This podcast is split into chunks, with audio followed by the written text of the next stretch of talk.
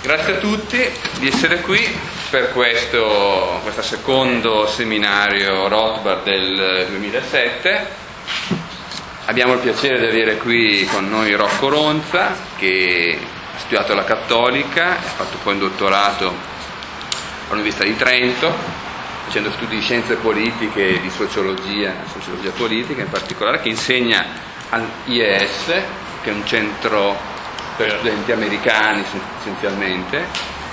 e che sta lavorando adesso a una ricerca di cui io non dirò nulla perché è il tema appunto di questo incontro, ma che è anche un po' l'origine del fatto che come vedrete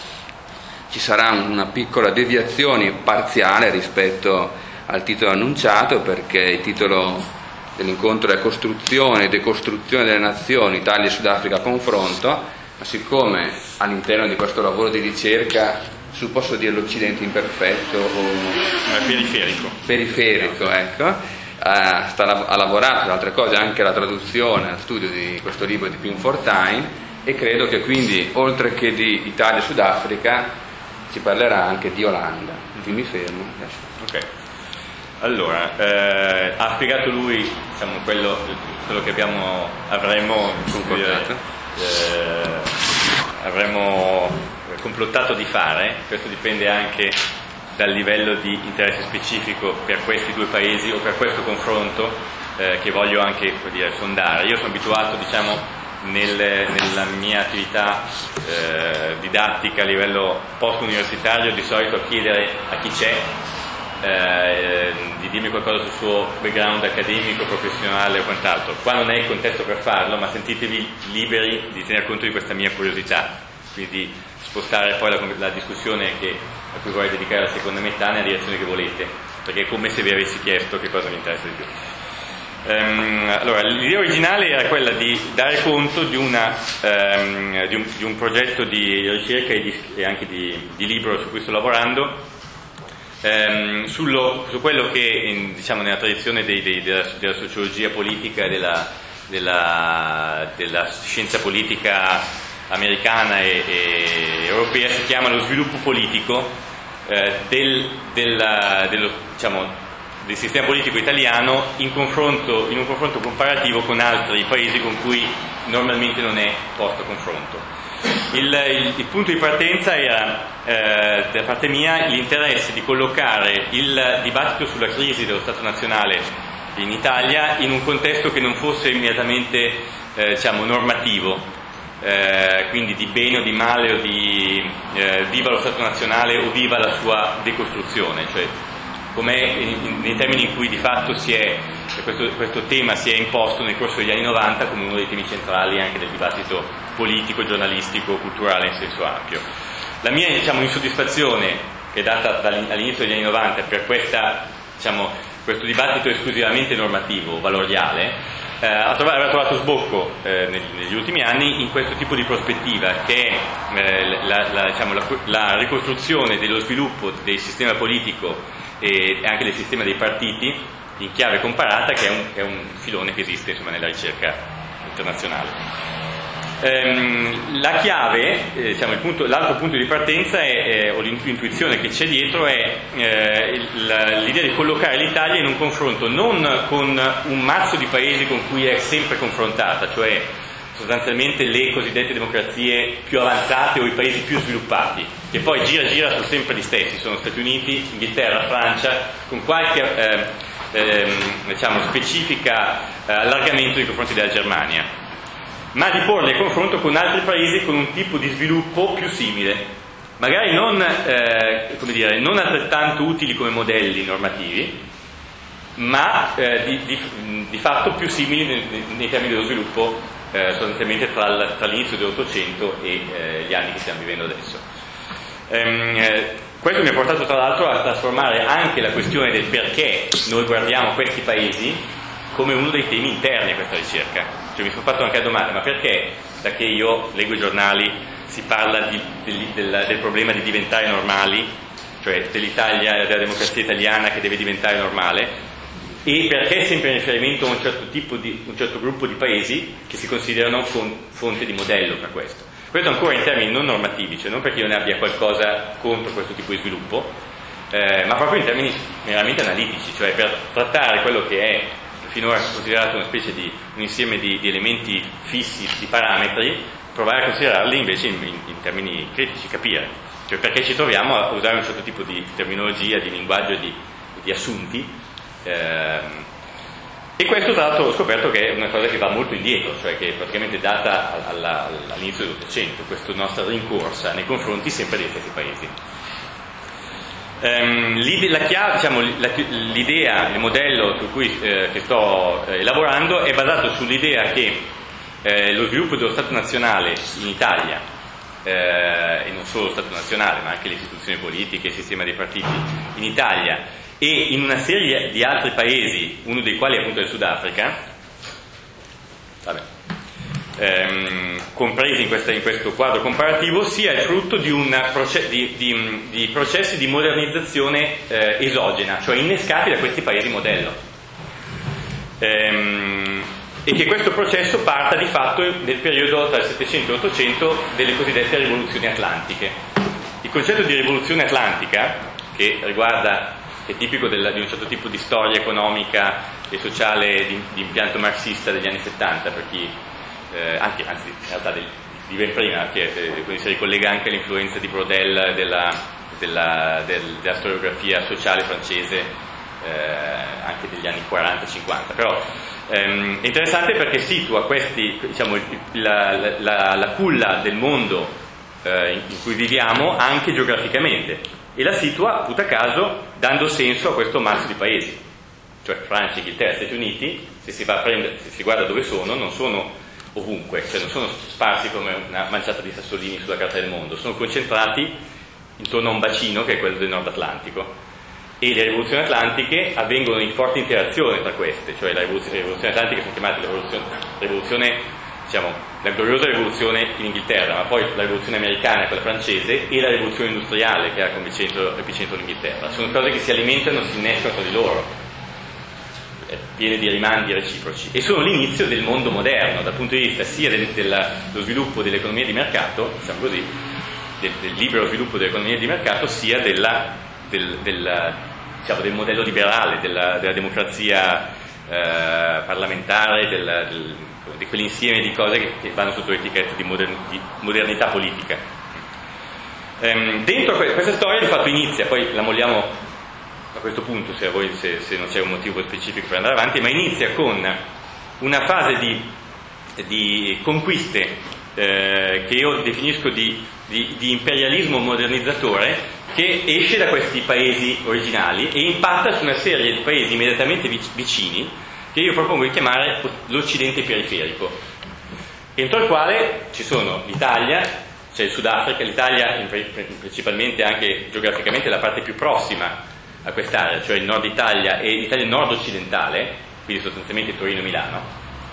ehm, e non a caso il Piemonte è il punto di partenza del processo di, di, di costruzione dello Stato italiano, eh, ma anche il Belgio, l'Olanda, da cui diciamo, la digressione che poi facciamo, e anche eh, altri paesi collocati nello stesso tipo di, di, di, di, posizione di contiguità anche al di fuori del continente europeo, in particolare Sudafrica e Canada. Eh, completano poi questo, questo, insieme di paesi ehm, anche la, diciamo, c'è un altro paese che, che, è collocato in questo quadro comparativo poi l'Irlanda che per certi aspetti condivide col Canada e col, col Canada francese soprattutto ehm, anche un elemento che è la mancata esposizione alla, alla Germania come polo alternativo di modernizzazione che invece è importante per lo sviluppo sia dell'Italia che del Sudafrica eh, in termini sia, sia diciamo, eh, politico-militari, se pensiamo alle guerre mondiali, sia anche in termini culturali, cioè come fonte di, di controdottrine, che in qualche modo eh, sono utilizzate per rallentare o per contrastare o per fornire alternative alla diffusione delle, delle teorie legate al mercato e alla democrazia. Se pensiamo alla, alla, alla teoria economica neoclassica o in generale al, al, diciamo, alla tradizione eh, diciamo, proto-liberista in Francia e in Inghilterra abbiamo l'economia sociale di mercato della scuola storica in Germania. Se, se parliamo dell'individualismo eh, come elemento che collega eh, diciamo, l'economia neoclassica e la, le, le, teorie eh, diciamo, de, de, della democrazia che, sono, che, sono, dietro alla rivoluzione americana e francese, abbiamo dall'altra parte invece la, la centralità dei gruppi che c'è nella, nella dottrina eh, dello Stato tedesca e che poi si ritrova anche nella, nel, nella, diciamo, nella interpretazione delle differenze culturali tra i popoli, nell'antropologia tedesca eh, che poi filtra attraverso i missionari nella, in una diversa lettura anche della, della, diversità culturale nel mondo, eccetera. Quindi c'è una, la stessa idea dello, della statualità e della personalità dello Stato, contrapposta invece a, a una visione dello Stato come frutto più di un processo aggregativo e quindi sempre scomponibile che parte dalla centralità degli individui atomi. La stessa idea di questi individui come atomi, quindi eh, come insufficienti nella loro autonomia, in contrapposizione a invece corpi sociali da una parte, ma anche lo Stato, la nazione. Eh, non è un caso che, ora faccio un, anticipo un elemento che anche questo si situa in questo percorso, che eh, la dottrina, eh, anche la dottrina sociale cattolica abbia una, nasca sul confine con, eh, diciamo, con, la, con la Germania, non è la Germania orientale che è il vero fulcro della, diciamo, della diversità tedesca, della tradizione tedesca, ma in quella occidentale che è esposta a entrambe le, a entrambe le spinte e che trova eh, attraverso il movimento cristiano sociale, cattolico democratico, eccetera, in ehm, Germania occidentale, in parte in Austria e anche in Italia settentrionale, eh, diciamo, la, la, la, tradizione tedesca come una fonte di alcuni elementi che compensano quello che è visto come l'atomismo della, della tradizione liberale. E infatti non a caso la teoria della sussidiarietà nasce su questa fascia, e, e tra l'Olanda, il Belgio, la Germania occidentale, l'Austria, la Svizzera, ecco altro paese che ho dimenticato, e l'Italia settentrionale. Ehm, diciamo questa, questi, questa, fascia di paesi, compresi Sudafrica e, e Canada, e specialmente il Canada francese, sono investiti dalla modernizzazione che arriva dall'esterno immediatamente dopo le rivoluzioni, perché qui è il, il momento genetico, attraverso conquiste. Della solidarietà o sussidiarietà? Sussidiarietà. sussidiarietà. L'idea della sussidiarietà, la dottrina della sussidiarietà con questa idea di corpi sociali che esistono in qualche modo indipendentemente e preesistono all'individuo, comunque che hanno una consistenza paragonabile all'individuo, non a caso pescano dentro una, anche una, un retroterra in parte tedesco, diciamo che è molto sensibile a questo aspetto della, della, della la, la valenza disgregativa che ha il mercato e il liberalismo. Eh, allora, questi paesi diventano una, una, cosa unica, iniziano uno sviluppo comune quando vengono investiti subito dopo la, la, il ciclo delle, delle, delle rivoluzioni, cioè sostanzialmente intorno al 1800, da una serie di conquiste da parte di questi paesi che hanno fatto queste rivoluzioni. Nel caso di Italia, Germania occidentale, Olanda e Belgio, Italia settentrionale soprattutto, queste, eh, il veicolo è la, la conquista napoleonica che spacca tutta una serie di strutture premoderne e prepara, innesca un processo poi di, di, eh, diciamo, di modernizzazione e di formazione dello Stato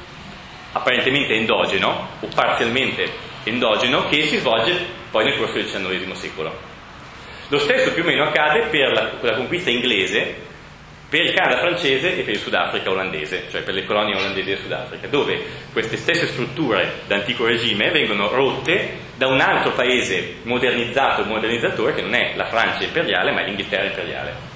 innescando dei processi simili. Uno di questi è la nascita di una elite eh, liberale modernizzatrice che in qualche modo eh, cerca di chiudere, che, che, è fortemente integrata con questi centri, che poi stiamo parlando di Londra, Parigi, ehm, Boston, New York, quello che emergeranno successivamente, ehm, molto integrato con questi centri, ma ehm, eh, che si concepisce con una funzione di, di, diciamo, di modernizzante che, che, è mirata a chiudere un, un, ritardo. Questo è il punto in cui nasce questa idea della, del, del, diciamo, della modernizzazione come qualcosa che è a portata di mano, non è vissuta con lo stesso tipo di drammaticità che questo termine assume, ad esempio, nelle aree post-coloniali nel Novecento, una cosa che è lì, a portata di mano, ma che non c'è ancora, e su cui ci sono una serie di resistenze legate eh, in, in, parte a, diciamo, a, tradizioni locali, in parte a altre ideologie eh, che hanno un eccessivo peso, diciamo in questa prospettiva, ehm, eh, e che è impedita da, questo, da, questi elementi ma che può essere conseguita. Il, um, dal punto di vista specifico della costruzione dello Stato nazionale, un momento interessante è il momento in cui questa elite eh, si sgancia dalla, dal legame linguistico con questi imperi modernizzatori. Lo, lo, si vede nella vicenda italiana nella storia di Manzoni, cioè l'elite che, che, che, di cui Manzoni fa parte, che è eh, in, diciamo, in parte anche dal punto di vista familiare, a Milano significa la famiglia Verri, eh, il caffè, in, in, ehm, in, Piemonte è proprio l'elite del, del, torinese che ha preso il francese all'inizio, a fine del Settecento, all'inizio dell'Ottocento come la lingua moderna, attraverso canali attraverso cui si possono, eh, dire, si possono importare le idee nuove, a un certo punto si stacca da questa, capisce che eh, così non, non, che c'è la possibilità ed è meglio ehm, eh, mettere in piedi una, una, struttura politica che sia, eh, per quanto sia simile a quella, sia locale.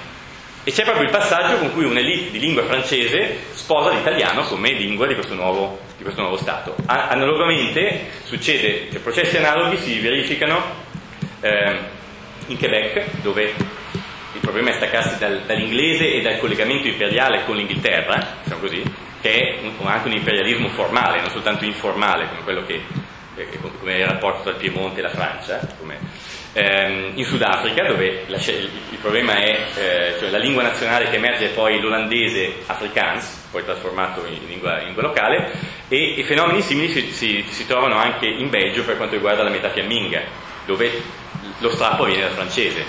in analogia. In Germania occidentale anche questo elemento c'è, il, il, romanticismo tedesco nasce molto in contrapposizione alla cultura francese, cioè come, come dire, possiamo come, eh, in, in, debito ma allo stesso tempo in contrapposizione a questa influenza che è vista come una componente di alienazione, eh, quindi com, come nazionalizzante. Questo concetto nasce a metà 800, cioè nella prima metà dell'Ottocento, non c'è prima, ed è, nasce probabilmente, qua il lavoro è in corso, ma ehm, nei termini della dell'inclusione della, del resto della società dentro questo nuovo eh, sistema moderno. Cioè Manzoni si, eh, si, pone il problema dell'italiano perché il francese è sufficiente per parlare con i suoi corrispondenti a Parigi o a Ginevra, ma non è sufficiente per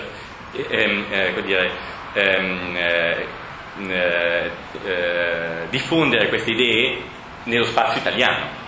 che è uno spazio dialettale dove invece il francese non ha, non ha nessun tipo di, di, di chance. Come, ehm, eh, in Piemonte, notare che nei, nei, territori annessi direttamente all'impero francese, durante il periodo napoleonico, tra cui Piemonte e la Toscana, c'è un momento in cui l'idea di imporre il francese come lingua dello Stato eh, dire, ha, ha, un inizio di realizzazione, cioè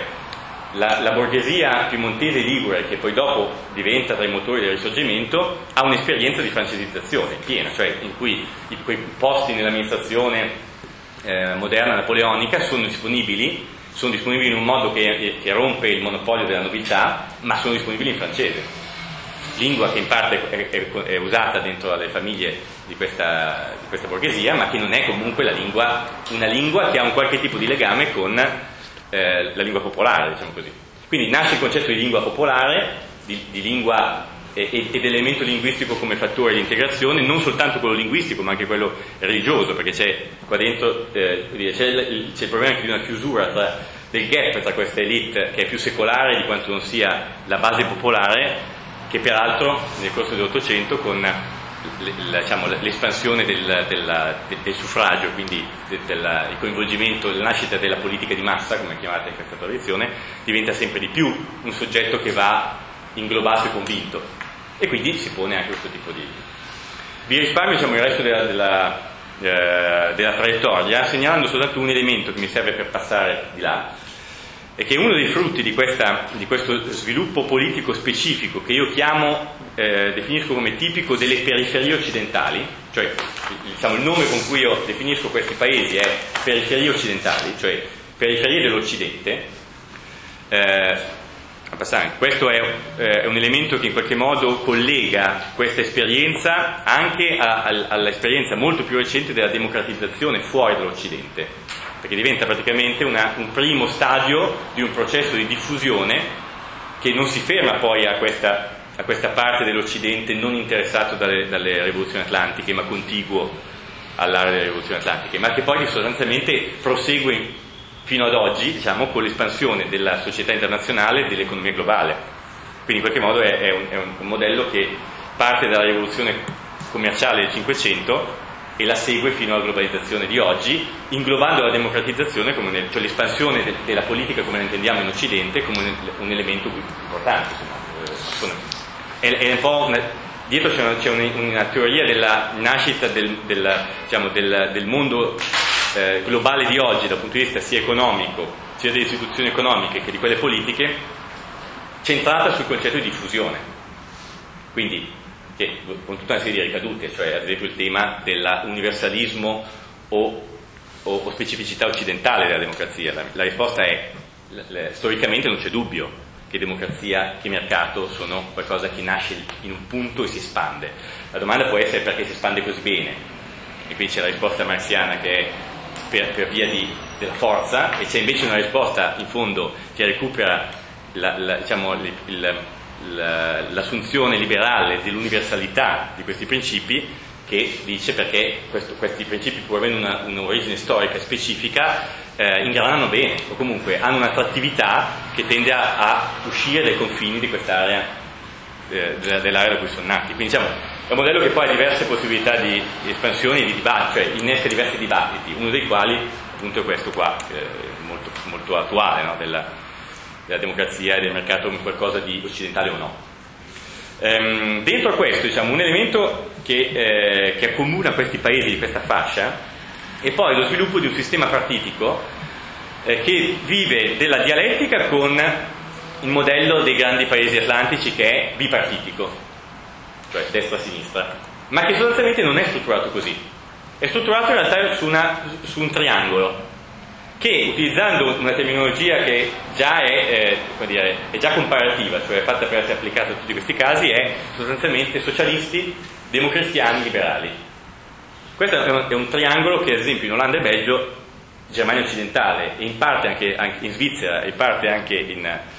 in Austria, eh, dire, è proprio è tipico di tutto il Novecento. Lo è anche in parte in Italia, con la, la differenza non da poco e interessante da spiegare che eh, un, un, angolo del triangolo è dato più che dai socialisti dai comunisti.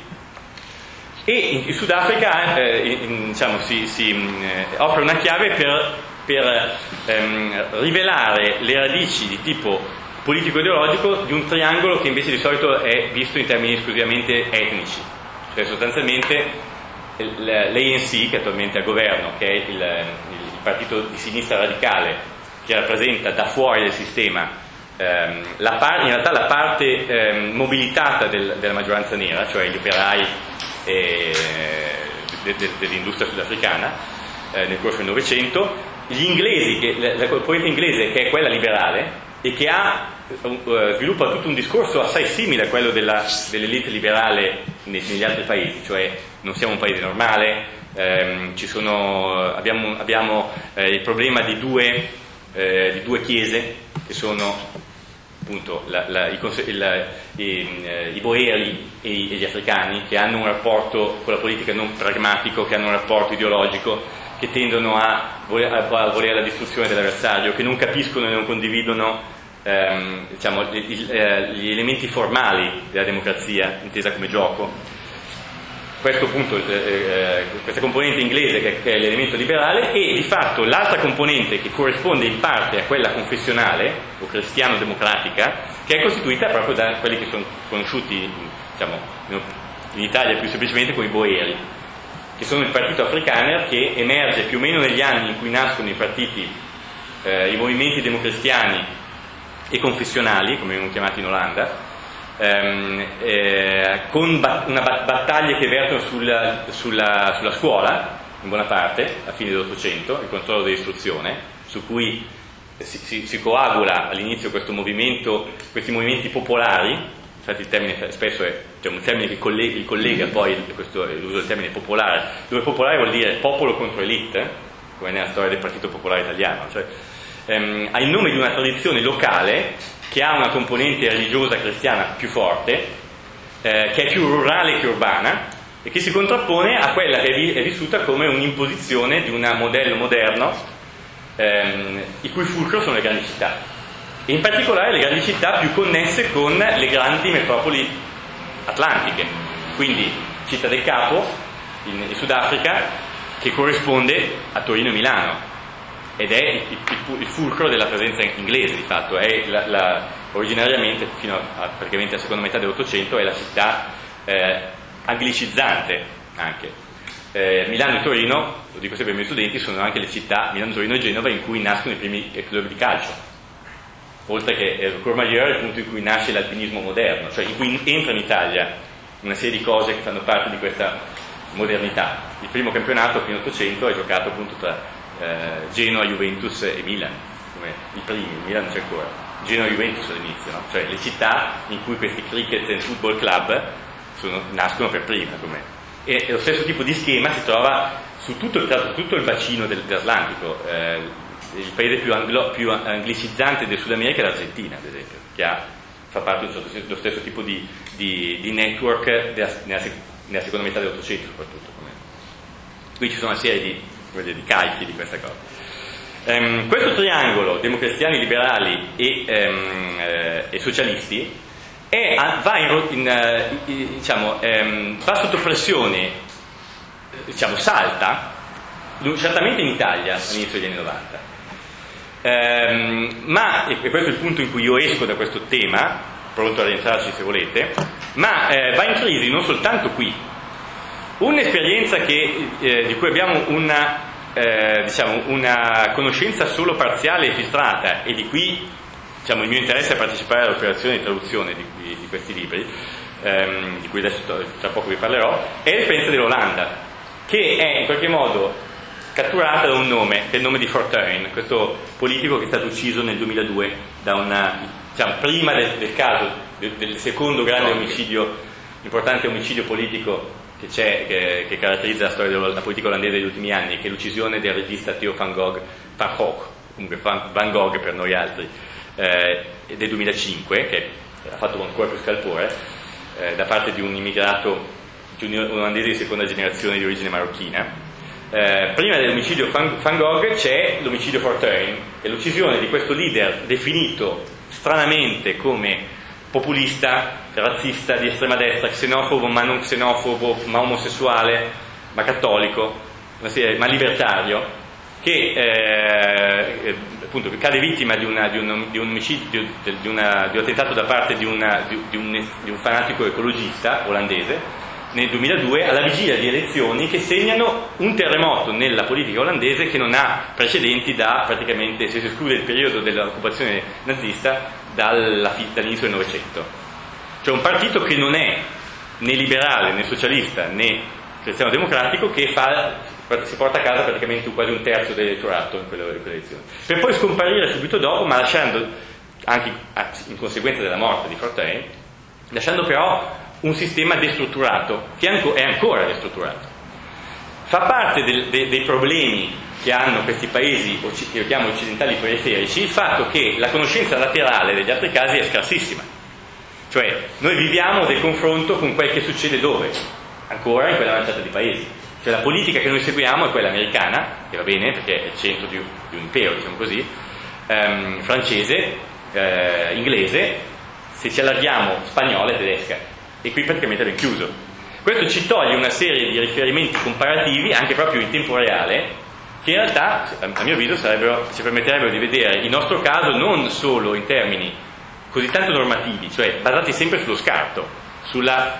sulla, sulla mancanza, sulla devianza. No? Noi non siamo il bipolarismo che non arriva, eh, diciamo la, l'identità nazionale, il patriottismo costituzionale che non, non decolla. Ci sono oltre a questi paesi che hanno questa funzione normativa, che, che è da spiegare, non è da contestare, ma, ce ne sono degli altri che magari stanno vivendo più o meno lo stesso tipo di dibattiti. E questa diciamo, è la scoperta che è dietro questo progetto, perché di tutti questi parallelismi, cioè di dibattiti che, che si assomigliano, capito? E in tutto in tempi che, si, che tendono a sovrapporsi, quindi non su scale di sviluppo astrattamente intese, ma come parte di un sistema che tende a muoversi più o meno rispetto agli stessi eventi e, o alle stesse dinamiche su, di cui questi paesi hanno condividono, in cui condividono una posizione analoga e quindi sviluppi analoghi. Un tema, allora, il, diciamo, eh, questo personaggio, questo Pinfortain, è, ehm, eh, diciamo, è stato presentato come in termini co- che chi eh, segue un po' la politica italiana così come è letta nel mainstream internazionale non trova sorprendenti, cioè in un modo non preciso e, e, e molto, come dire, ehm, molto eh, condizionato dal suo non incasellarsi bene se, negli schemi della politica normale. Ma questo capita anche tutto ciò che c'è in Italia. Io ho studenti americani con cui diciamo, campo nel presentare una prospettiva più vera dei fenomeni successi negli ultimi dieci anni. Mi basta dire, dare qualche elemento per considerare non completamente irrazionali e pazzeschi la Lega e Berlusconi e già loro sono felici del corso. Cioè, dire, è normale nel mainstream internazionale che eh, elementi che non stanno dentro agli schemi normativi più, più dire, di riferimento generale non siano spiegati bene. In questo senso, eh, purtroppo, sapere l'olandese o comunque tradurre direttamente eh, gli scritti di, di, questo personaggio è stata la condizione, la condizione sine qua non. Eh, anche perché la, diciamo, eh, tutto ciò che lui ha scritto e che ha fatto di, di, di, questo personaggio prima di tutto un grande ehm, eh, dire, venditore di libri eh, e un personaggio del dibattito pubblico in Olanda tra il 95 e il 2002 è virtualmente inesistente in altre lingue dell'olandese, cioè non c'è nulla in inglese. Eh, questo è un altro elemento che ci fa ripensare a quello schema, perché la lingua, del, diciamo, la lingua del mainstream o le lingue del mainstream sono una, massimo due, che sono l'inglese e in parte il francese, se consideriamo il francese ancora esistente come diciamo, centro antagonista. Così, eh? cioè, con l'inglese come lingua del centro, il francese è la lingua di quelli del centro che vorrebbero mobilitare la periferia contro altri dentro centro. Come... Le altre lingue non ci sono, cioè chiunque di noi entra in questo mainstream entra in inglese e questo crea una serie di cecità laterali, cioè le cose che da questi spazi eh, diciamo, laterali non vengono tradotte in inglese, che anche se c'è la possibilità, cioè tenete conto che non tutto ciò che viene detto e scritto nelle lingue locali, neanche oggi viene tradotto in inglese, giustamente. Cioè, eh, e questo vuol dire che dire, non c'è soltanto questo ci sono una serie di affluenti che però sono, entrano attraverso dei filtri. Uno di questi filtri è ciò che il mainstream accetta più facilmente. E quindi diciamo, eh, c'è, c'è, molto spazio in realtà per, per una dialettica, anche in termini non necessariamente marziani, non di conflitto duro, tra periferia e centro in questo senso. Ehm, allora, questa, diciamo, tra, nella produzione di questo personaggio, eh, che precede la sua entrata in politica nel 2002 e questo successo, per quanto breve, di, di, di conseguenze notevolissime, c'è questo libro che si chiama ehm, La società orfana, di cui ho appena finito di riguardare la traduzione, fatta da un, da un traduttore professionale, ma poi dire, rivista in modo da, dire, da, farne una traduzione come dalle lingue serie, quindi che si possa leggere, non, non un testo italiano tutto sgangherato che non capisci cosa vuol dire. Um, questo libro è una bella summa di, eh, di, un punto di vista che pur essendo centrato sull'Olanda, in realtà ha una serie, per, per, diciamo, nel quadro che ho, che ho proposto, ha una serie di interessanti ehm, getta una serie di, di, sprazzi di luce sia per, per, eh, per, le analogie sia anche per le parziali differenze su le, la, il caso italiano visto come, un, come processo di sviluppo politico che va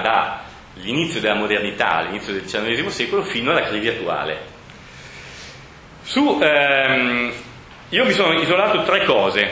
tre elementi che in questo lavoro in generale nella, nella prospettiva di, di Fortrain, in particolare in questo libro, che uscirà tra un paio di mesi a, um, da, uh, diciamo, in modo a Pordenone, dove è stato sepolto questo, questo personaggio,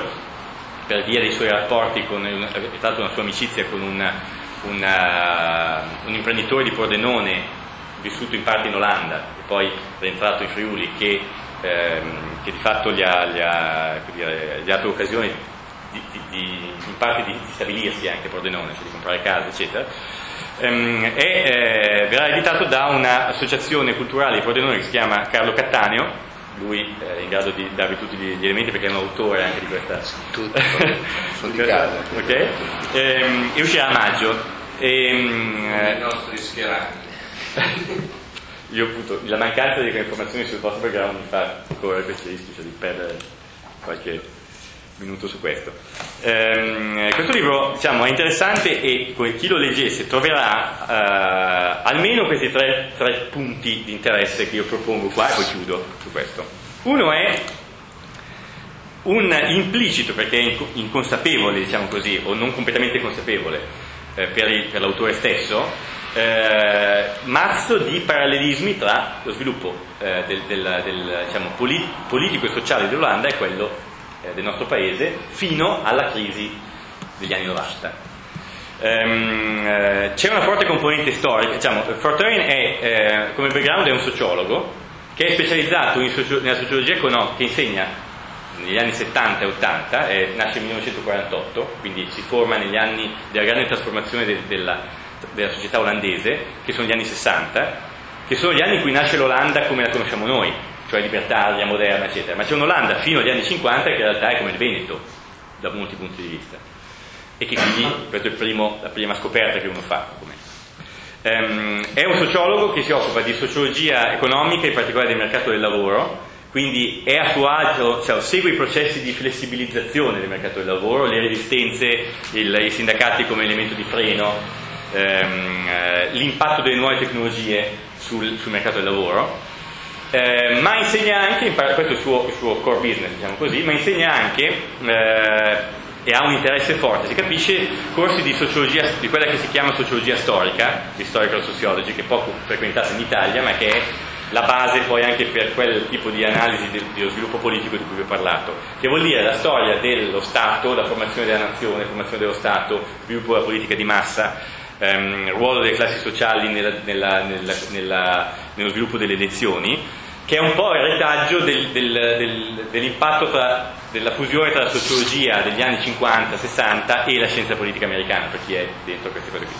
Um, e che è un, un, un, modo per trattare la storia politica e sociale con, con, categorie politologiche e sociologiche, che io ho sempre trovato molto congeniale, e che lui usa abbondantemente in questo libro. Quindi ripercorre la storia dell'Olanda dal 700 al 900 eh, da sociologo ma con una forte eh, capacità e diciamo, interesse per l'elemento storico. Ed è questo interessante, indubbiamente, perché i paralleli che emergono rispetto a una storia a noi più nota dello sviluppo del nostro paese sono interessanti nella chiave storica.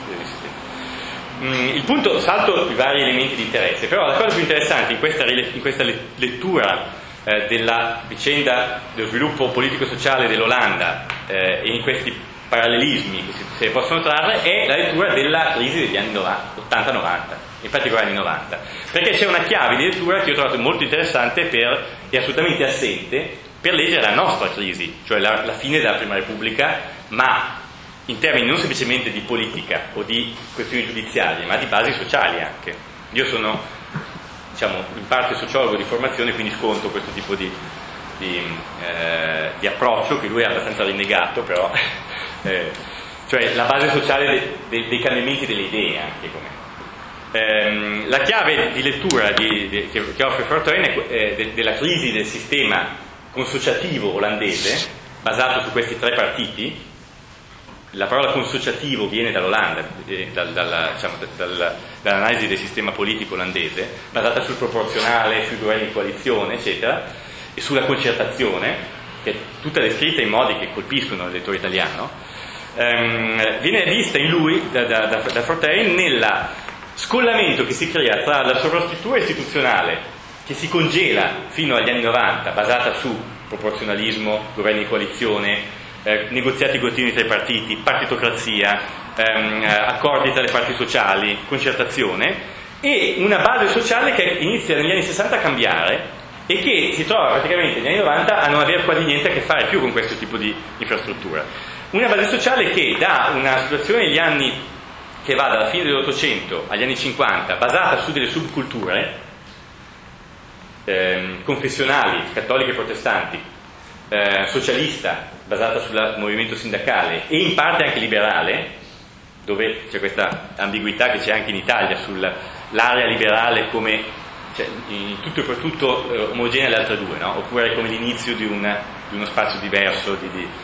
ehm, che si iniziano a sgretolare negli anni 60. Tra gli anni 70 e gli anni 80 si ricompongono praticamente, in buona, in buona misura, senza nessun tipo di effetto sulla infrastruttura politica istituzionale, cioè si va avanti con proporzionalismo, partiti chiusi, ehm, governi in coalizione, concertazione, eccetera, eccetera. Lui praticamente legge questo come il, il, il, diciamo, grande, eh, la grande malattia della politica olandese che esplode con lui stesso, di fatto, e dopo di lui, perché di fatto il sistema olandese è andato in crisi.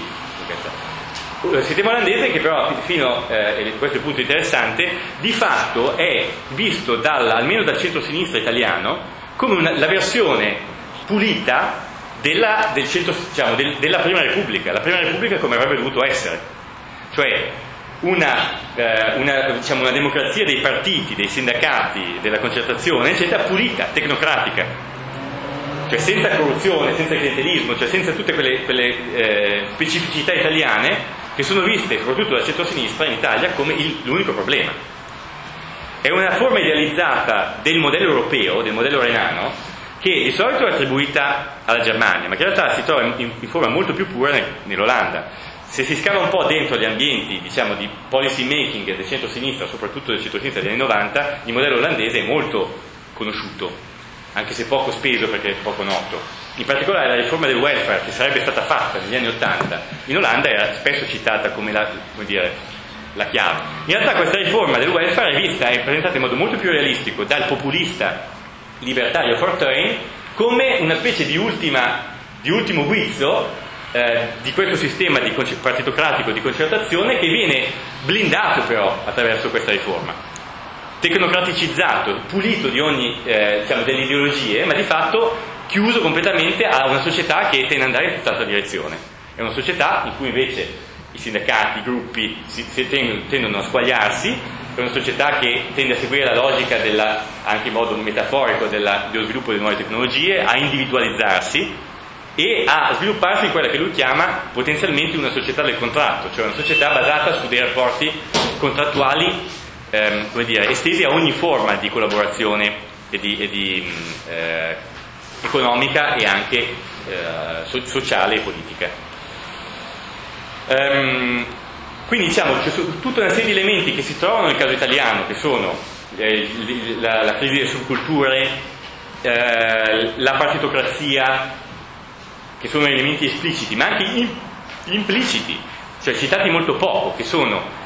l'elitismo, che in realtà è visto come è la vera l'altra faccia del populismo, perché in Europa si parla moltissimo di populismo come se fosse una cosa che è, è rutta da non si sa dove, ma in realtà il populismo e il deficit democratico sono in qualche modo sono comprensibili solo se si aggiunge una terza parola che è l'elitismo,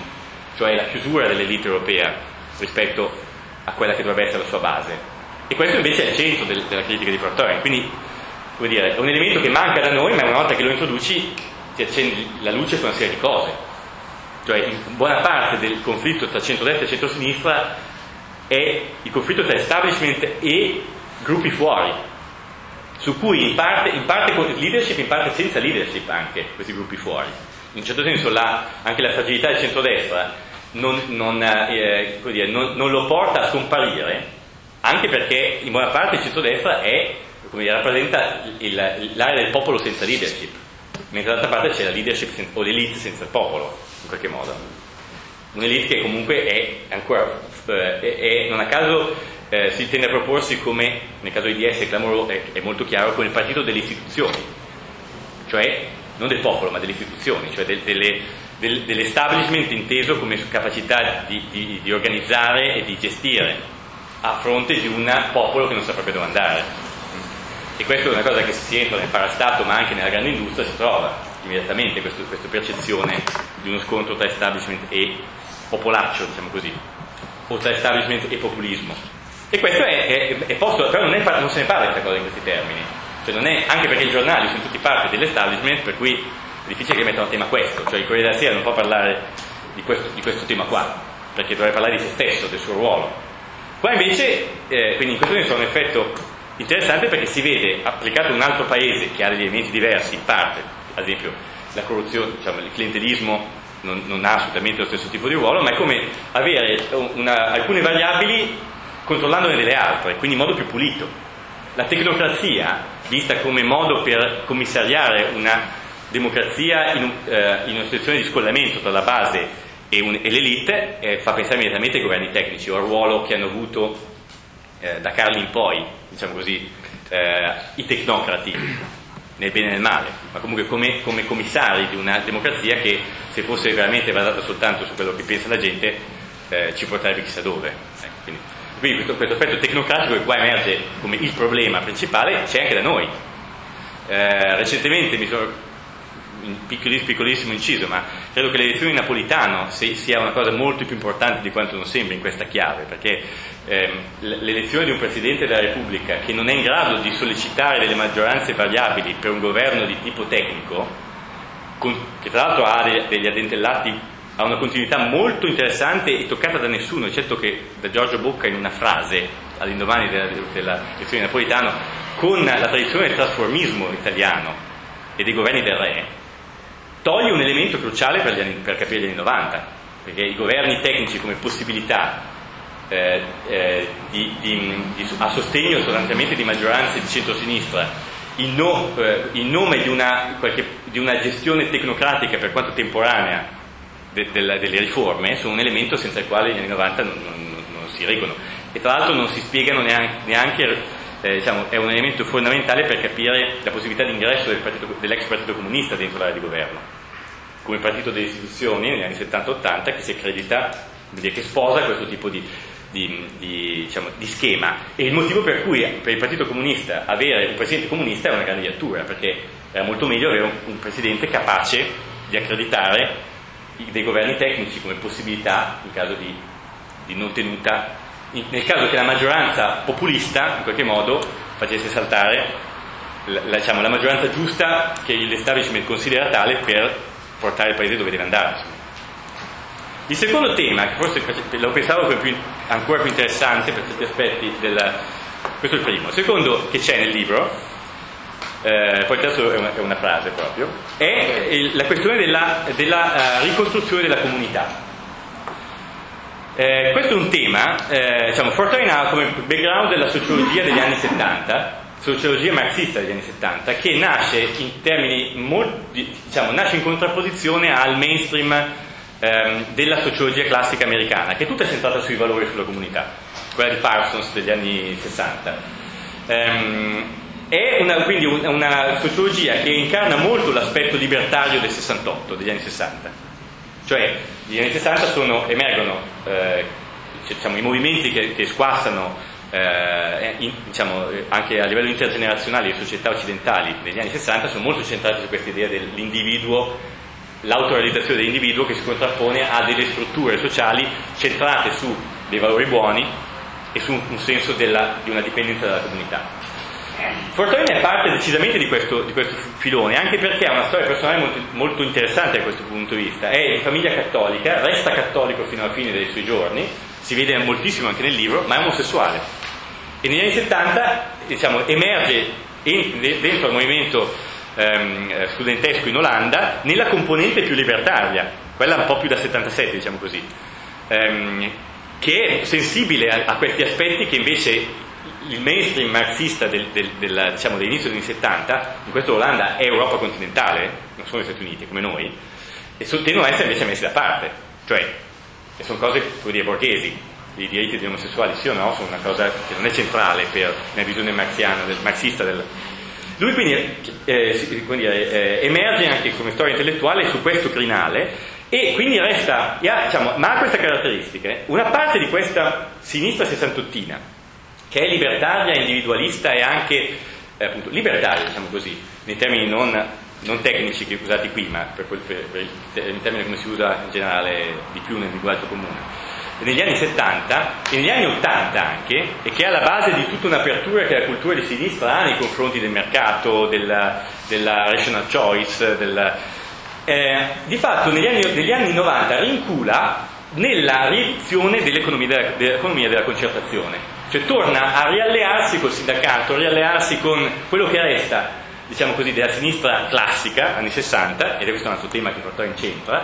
e in quello che poi dopo è diciamo, il centro-sinistra italiano, ma anche quello in, in, in Olanda, la coalizione viola che è dietro ai governi di Wim Kok, per chi li ha, li ha sentiti, che è una coalizione liberal socialista con i socialisti che hanno dentro anche una componente cristiano progressista, per cui una cosa che somiglia moltissimo all'Ulivo, e la, entro la quale di fatto quello che resta di questo, dell'establishment del, del, diciamo, del, dell'economia della concertazione ehm, non, non, più, non, più, capace di, dire, di, di marcare completamente il, il, clima sociale, torna a essere accettato diciamo, da questi figli del 68 libertario. Se si segue la traiettoria di un, di un Nanni Moretti, siamo, io mi ricordo Nanni Moretti degli anni 80, fine anni 80 che sfotteva la sinistra che si, che si interrogava se stessa, anche Palombella Rossa, eccetera, il, Moretti del 96 è un altro, cioè è, è rientrato a casa, no? Questa, questa, traiettoria non è quella di Fortran, cioè è eh, la, la, diciamo, le, le, traiettorie de, della sinistra più intellettualmente, eh, diciamo, della sinistra sessantottina, intellettualmente più aperta o più curiosa degli anni Ottanta, sono portati fino in fondo. Quindi lui eh, continua a contestare la, la, la, burocrazia, continua a contestare la, diciamo, l'anonimato e l'elitismo dei sindacati, mentre i suoi diciamo, coetanei sono tornati all'inizio degli anni 90 a convergere questa, diciamo, su questa nuova stagione di riformismo eh, più moderato, un po' borghese e un po', un po', sindacale che invece è, marca gli anni 90, il centro-sinistra diciamo, dell'Europa continentale negli anni, negli anni 90. Lui in questo è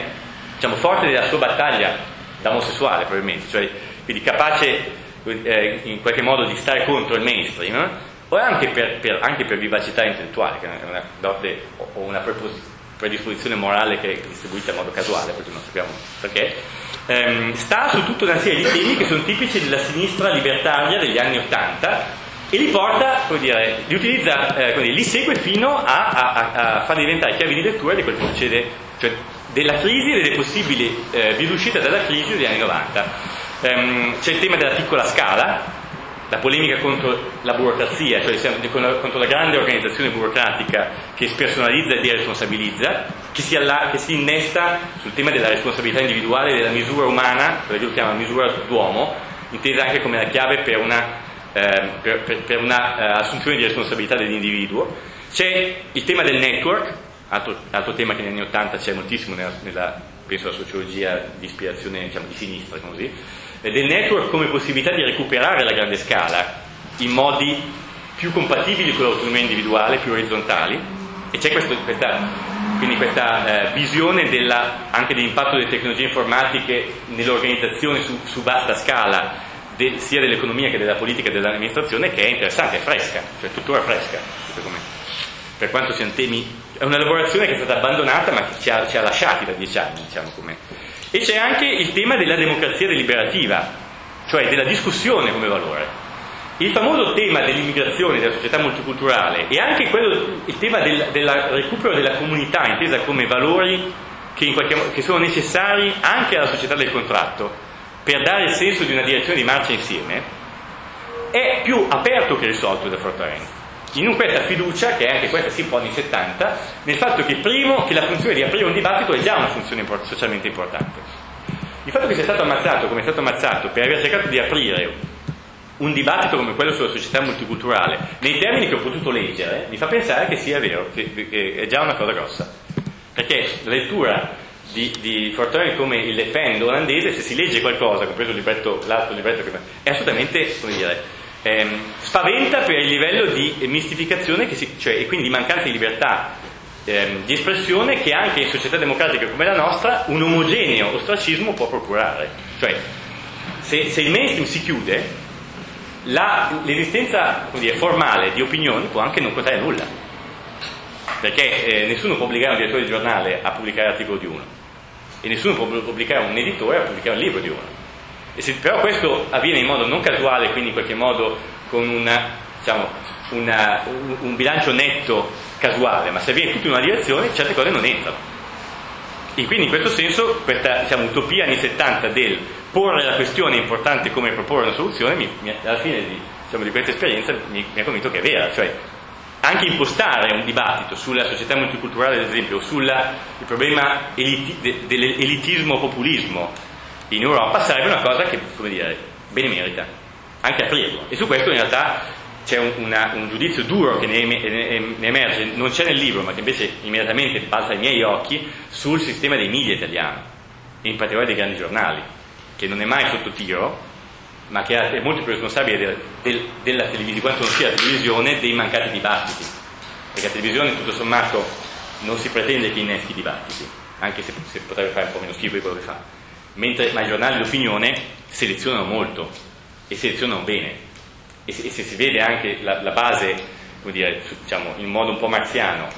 la, il, i collegamenti ad esempio tra i grandi giornali d'opinione e il sistema finanziario bancario e i suoi legittimi interessi, eh, quindi si vede come alcune cose non possono essere dette o possono essere dette soltanto in certi momenti, tendenzialmente dopo che, le, che, le cose, che i buoi sono scappati, cioè quando non, non, la questione non c'è. E su questo l'Italia sì, si dimostra, è la cosa su cui in fondo, tornando a quel modello normativo iniziale, su cui io sento personalmente più mancanza, non solo quello, ma eh, rispetto alle grandi democrazie. Cioè l'elitismo di cui parla Fortrain in, in, Italia è, in qualche modo non è stato neanche scalfito a livello di, di dibattito politico-culturale attraverso il sistema dei media, dei media d'opinione e il dibattito pubblicistico. Lì sì c'è proprio una autorefer- non autoreferenzialità, ma c'è un'esclusione del pubblico come vero controllore, se non altro dell'agenda setting del dibattito culturale. Cioè c'è ancora, questo si scontra la tradizione italiana dell'idea che il popolo è contadino sostanzialmente, cioè una cultura dell'establishment che vede il popolo come era fino agli anni 50, cioè incapace effettivamente di partecipare in modo non, non demagogico, non populistico al dibattito. Questo però toglie un, un elemento di controllo sulla, sull'agenda di, degli operatori del, del, dibattito che senza, senza il quale dire, non, non è democrazia piena al giorno d'oggi. Questo colpisce vedere negli Stati Uniti come certi temi che entrano e invece da noi non entrano anche se tu, con tutte le, le, cautele perché anche eh, dire, i limiti della democrazia del, del, cioè del, dibattito democratico ci sono, ci sono ovunque e ci sono anche negli Stati Uniti sono anche diversi dai nostri per cui c'è anche la bandiera non si può toccare, qua si può toccare ecco. però ugualmente nel bilancio netto Beh, non si può toccare nel senso per lo Stato, per la gente sì, in America neanche per la gente. Cioè io ho, ho, c'è, un, un, tipo di conformismo sociale che, che, sostiene... Sì, no, però diciamo, c'è un conformismo sociale che sostiene eh, diciamo, la, la, la, tutela dei simboli del, dell'unità nazionale che da noi non c'è. Questo crea diciamo, un, un, senso per chi la prende male di oppressione là anche superiore a quello, quello che c'è qua. I miei studenti, ad esempio, qua si sentono, appena arrivano si sentono nella vera democrazia perché vedono la gente che può scrivere sui muri perché vedono diciamo, la, la, diciamo, le, il tipo di la, eh, i volantini del marxismo-leninismo e vedono questo come una cosa che loro manca. Questo per dire come tutto è. Però certamente dal punto di vista del controllo che l'opinione pubblica ha su, su, sui media e per media parlo più dei giornali che della televisione qua siamo a zero di, di, di, e non a caso viene, questa roba qui viene pubblicata a Pordenone Ehm, no, a Pordenone che vuol dire lontano da Milano, da questo punto di vista qui, è un, è, essendo il centro de, della stampa nazionale, non è un posto molto libero. Cioè, è libero nella misura in cui si entra dentro alla, alla dialettica tra economia e politica a livello nazionale, ma è, un, è, una, è, un'area, ad esempio, che ha dei giornali che sono completamente non responsive alla maggioranza politica popolare, ad esempio. Cioè noi abbiamo, è, una città che perché l'unica grossa città di centrodestra che non ha giornali di centrodestra se non, cioè, dire, eh, se non dei giornalini. Ecco. il Triveneto, pur avendo una, un network di giornali importanti che è controllato dalla Repubblica, di fatto ha un'opinione pubblica a livello, essendo anche un, un più, cioè un'area più periferica e con città più piccole, che è più libera. Cioè questa roba qua, la pubblicazione di questa roba con soldi della regione eh, Friuli Venezia Giulia, qui non è possibile con i soldi della, della regione Lombardia perché ci fermiamo prima. Hai tutto registrato? Ok? Questo mandatemelo a Pordenone, no? Hai quasi censura No, però capite, cioè, come per una casa editrice grossa di Milano è un tipo di, di operazione rischiosa questa, questa, questa qua, perché eh, dire, no, al di là di quello che potrebbe essere la ricezione di un pubblico, questo è un punto cui diciamo. L'ultimissima cosa che appunto poi chiudo e il terzo tema, che però dipende dai,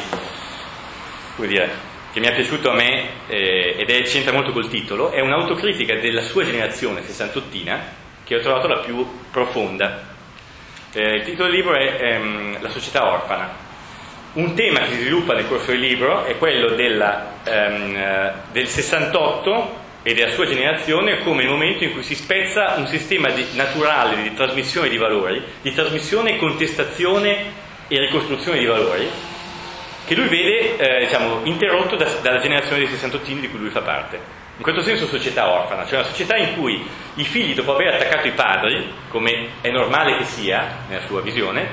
ehm, rifiutano di diventare padri e di lasciarsi attaccare, diciamo così. Cioè di assumersi la responsabilità di, una, di porre dei valori che saranno attaccabili. E per, non assumendosi questa responsabilità uccidono la possibilità di una comunità. Questo qui è un tema che mi è piaciuto perché di, di tante sensazioni che si trovano rispetto a quello che, uh, quello che, questa generazione ha fatto, che è una generazione importantissima, che fino, fino a controllando, avendo una dire, un bel controllo della, della, del dibattito culturale, parla di se stessa, ma non, non è oggetto di dire, di, di, interpretazioni altrui. No? Che qualcuno dall'interno lo faccia e lo faccia così è una cosa che questa è liberante perché c'entra qualcosa di vero. Cioè un, un certo controllo del, del, del, dello spazio culturale,